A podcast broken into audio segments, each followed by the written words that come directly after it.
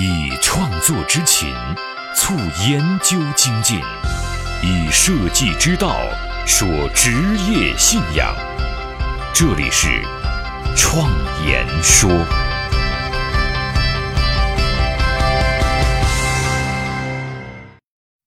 大家好，我是主持人张子健。大家可能也发现了，最近我们的节目更新时间放缓了，这是因为这一季的内容马上就要结束了，我正在准备啊最后几期的内容。为了给我们这一季的节目有一个完美的收尾，这些内容啊也都是全新的。除了会请小米老师给我们以直播的形式带来纵向思维创业方法论，同时我也在准备一系列关于自由职业规划的节目。对。就是前些天我们创言说线下活动分享的内容，要想把这些内容啊从演讲的形式变为录音文字稿，也是需要花一些时间的。那么今天啊，我们接着来分享《设计信仰职业的力量》这本书的最后一篇内容。本期之后呢，读书的内容就全部结束了，加上后面新的几篇内容，我们的第一季节目啊，预计会在八月份结束。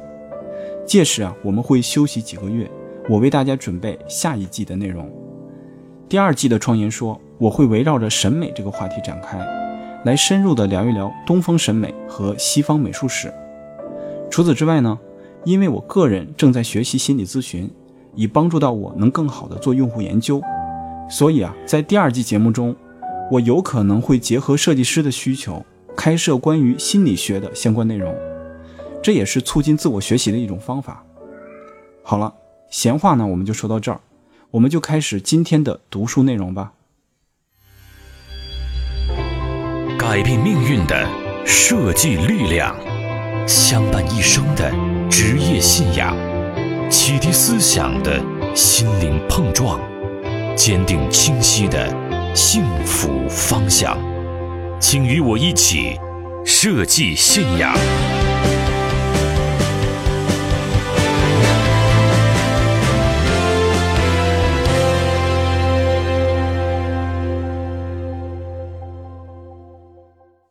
设计信仰》这本书的最后一篇，说的是关于个人眼界的问题。距离这本书写作完成啊，已经过去五年多的时间了。我至今都觉得眼界是个人职业规划当中最重要的事情。可以说，个人眼界就是做职业规划的前提和基础。眼界就是力量，不被前面的那一小块现实束缚住手脚，站得更高，看得更远。对自我发展目标与行业的发展目标都能客观的审视，看清方向，看清途径，然后潜心的走下去，让力量转化为习惯，而又从习惯当中获取力量，不断的循环，一步步前行下去。获得眼界的方法有很多，包括院校、看书、交流、出国等等，这些渠道都让我们感觉到很迷惑。不知道哪个更重要，哪个不重要。我发现最有效的办法就是直接看到，比如说出国，然后呢就是交谈，之后啊是看书，最后才是在院校。比如想学习营销方面的知识，那首先就应该想到去观察，深入的学习真正的案例，去体验真正的诊断过程和商业的运作过程。其次呢，去找人交流。和专家聊天请教问题，然后才是看书。最后啊，如果连书都看不下去，那只好去培训班了。所以最重要的还是眼界，获得在一定高度上看待这个行业的能力。总之，不能被井底的环境所限制了，最后变成了织蛙。井底之蛙一定是非常寂寞的。一个人的修行还是有时啊过于寂寞。我们没有得道成仙，还只是凡夫俗子。如果有了同伴的力量，会鼓舞我们共同的前进。而朋友多了，就形成了圈子；圈子大了，就形成了风气。圈子气氛与自我努力相互作用，其进步的速度啊是极快的。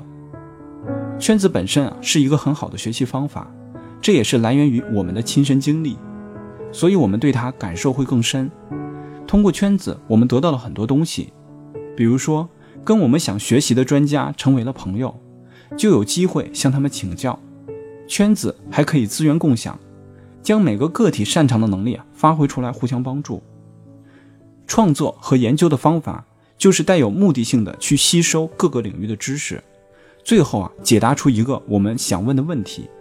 其中最重要的是把我们在这个过程当中所获得的所有知识，以全部开放的方式啊送给别人，这就是开放性。这样的状态会产生一个非常奇妙的效果。知识和物品是不一样的，并不是交换就没有了。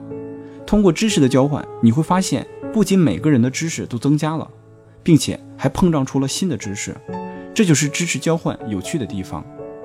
有很多朋友有了好想法，就怕被别人学去，所以呢，很忌讳与人交流。实际上大可不必，因为和自己水平相当的人交流，就是将各自的想法成倍的增加。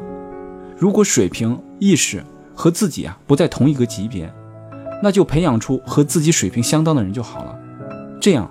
才能让修行之路更加的有乐趣，就好像下棋，孤独求败总是不免凄凉，有个好对手、好伙伴，才能鞭策自己精进努力。打个比方，动物界只有小狗、松鼠等小动物，才会因为没有安全感而闭扫自珍。狮子、老虎无论在什么情况下都会闲庭漫步、处乱不惊，这就是底气。要变成狮子老虎，就要勇于打破安全感的束缚，随时充实自己，让自己啊更加强大，让自己的知识增值。我们前面说过了眼界和圈子，我们下面再说一说沟通问题。我们这个职业就是沟通的职业，与自己沟通，与画面沟通，与同僚沟通，与客户沟通，与制作合作方沟通，与消费者沟通，与生活者沟通，与竞争品牌沟通。可以说，我们的职业生活当中充满了沟通，而这一切问题的解决，首先啊也需要沟通。换一个角度想一想，哪个职业又不是这样呢？沟通可以说是对我们所有人来说都是非常重要的。与社会沟通不善，我们就会被社会边缘化。如果还不能脱离社会价值体系的话，那就会让自己的生活啊在窘境之中。而与自己的沟通不善的话，就容易引起心理疾病。于人于己，沟通都是必不可少的。只有顺畅的沟通，才能让自己啊更加的了解自己，也更加的了解自己所处的环境。研究所有位见习研究员，让他与某制作单位啊电话沟通，他却执意要用 QQ，原因是电话沟通压力大，没有自信。这个很让我担心，就连给合作伙伴打个电话都会脸红，如何达成有效的沟通来解决问题呢？后来我当着他的面打了这个电话，他才发现原来没有这么难。如果不把世界分为自己和别人，把我们所有人都看成社会当中的普通一员，相信沟通时对方也会感受到我们的真诚，问题啊才可以顺利的解决。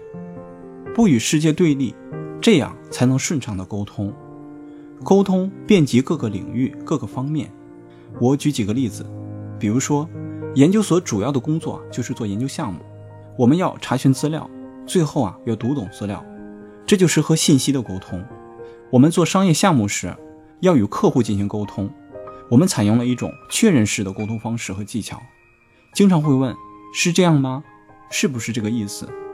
这些方法也传递给了我们的同行。每个月有三次的交流活动，这是我们与行业之间的沟通，我们得到了很多知识。并且把我们知道的也传递给了别人，通过每天两个小时的玩耍时间和灵感进行沟通，并且还带着修行的感觉。只有在这种频繁的沟通当中，才能看清道路，才有可能真正的知道行业需要什么，才能够真正的知道我们应该做什么。我们现在所做的研究所称之为是一种催化剂模式，我们可以让自己逐渐的提高，因为你知道自己的目标在哪里。我们每个人做好自己的同时，又能够对行业起着作用。之前啊就提到过，中国现在的行业发展情况非常像一九二零年的包豪斯时代。那个时候没有理论，没有方法，每个人都用自己的研究去做出自己的理论和方法。现在的中国设计师也可以这样做，这样就能够形成每个人自己的学说，每个人有自己的派别。各执己见的态度，方能百家争鸣。行业互动起来，形成良性的竞争风气。对于个人来说，只要注重自己，规划自己，便可以形成上升的趋势。我们采用开放式的研究模式，研究所的所有研究成果都进行行业共享，这也是为大家做出示范，把自己的知识和成就贡献出来。研究是与商业高度统一的，每个设计师都能够抛出自己的观点。如果顺利的话，这个行业会逐渐的形成相同观点相聚、不同观点争鸣的现象，那就会形成各个协会、各个团体之间的良性竞争。能促成行业的发展，个人的竞争变成团体的竞争，而且大家都能够争做这个行业的学阀，才能够真正的产生循环，而所有这些都是建立在沟通的基础之上的。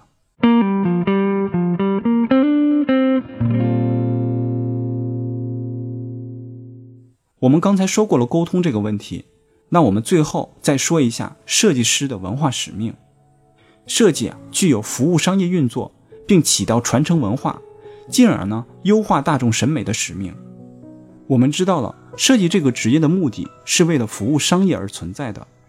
但是知道了这个就去工作的话，可能会出现更大的问题，因为目的只是商业服务，就有可能不择手段，将那些不美的东西呈现在设计当中。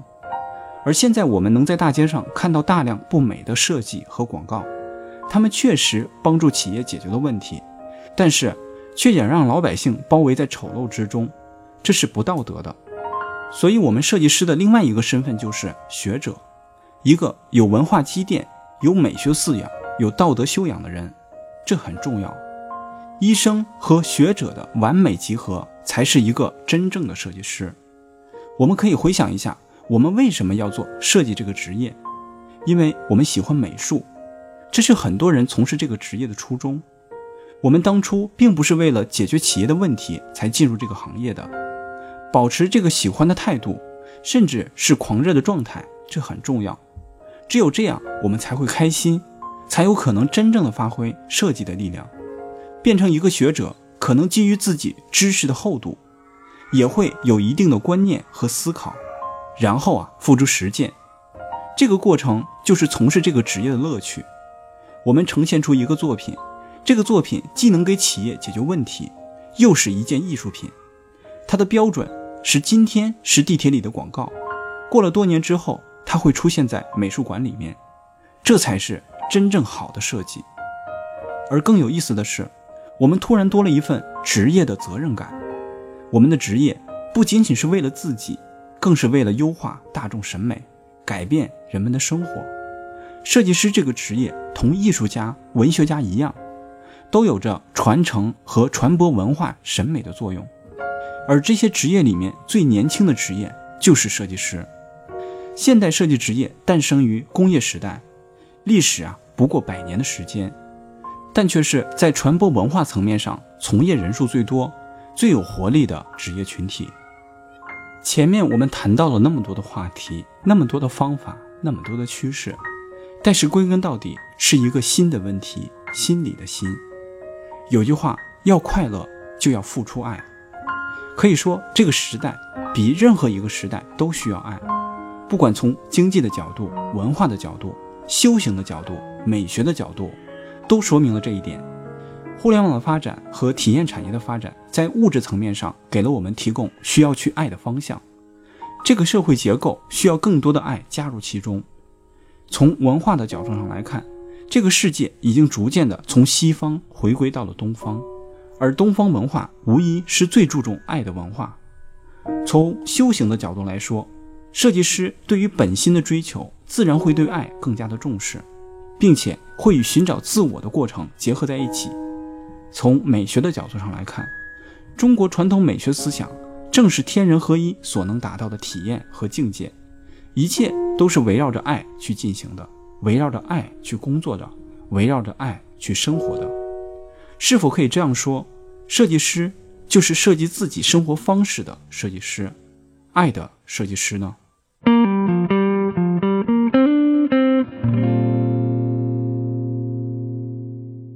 读到这里啊，被五年前的文字给肉麻到了，但是还能从字里行间当中。感受到那种真挚的对职业的情感，这一点至今没有变。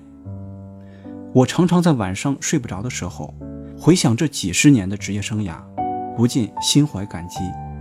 我怎么就那么幸运遇到了设计这个职业呢？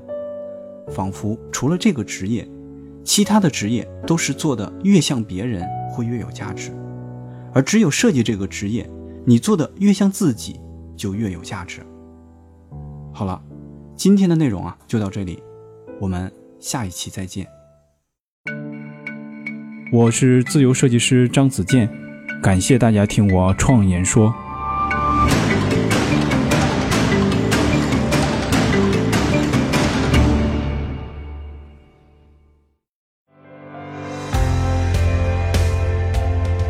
所见的现实，转瞬之间必然会被改变；所闻的金科玉律，可能是路上的艰险；所感的困苦，到了明天。也许比蜜还甜。人生一世，白驹过隙，倒不如昂首挺胸，做个坦荡匠人。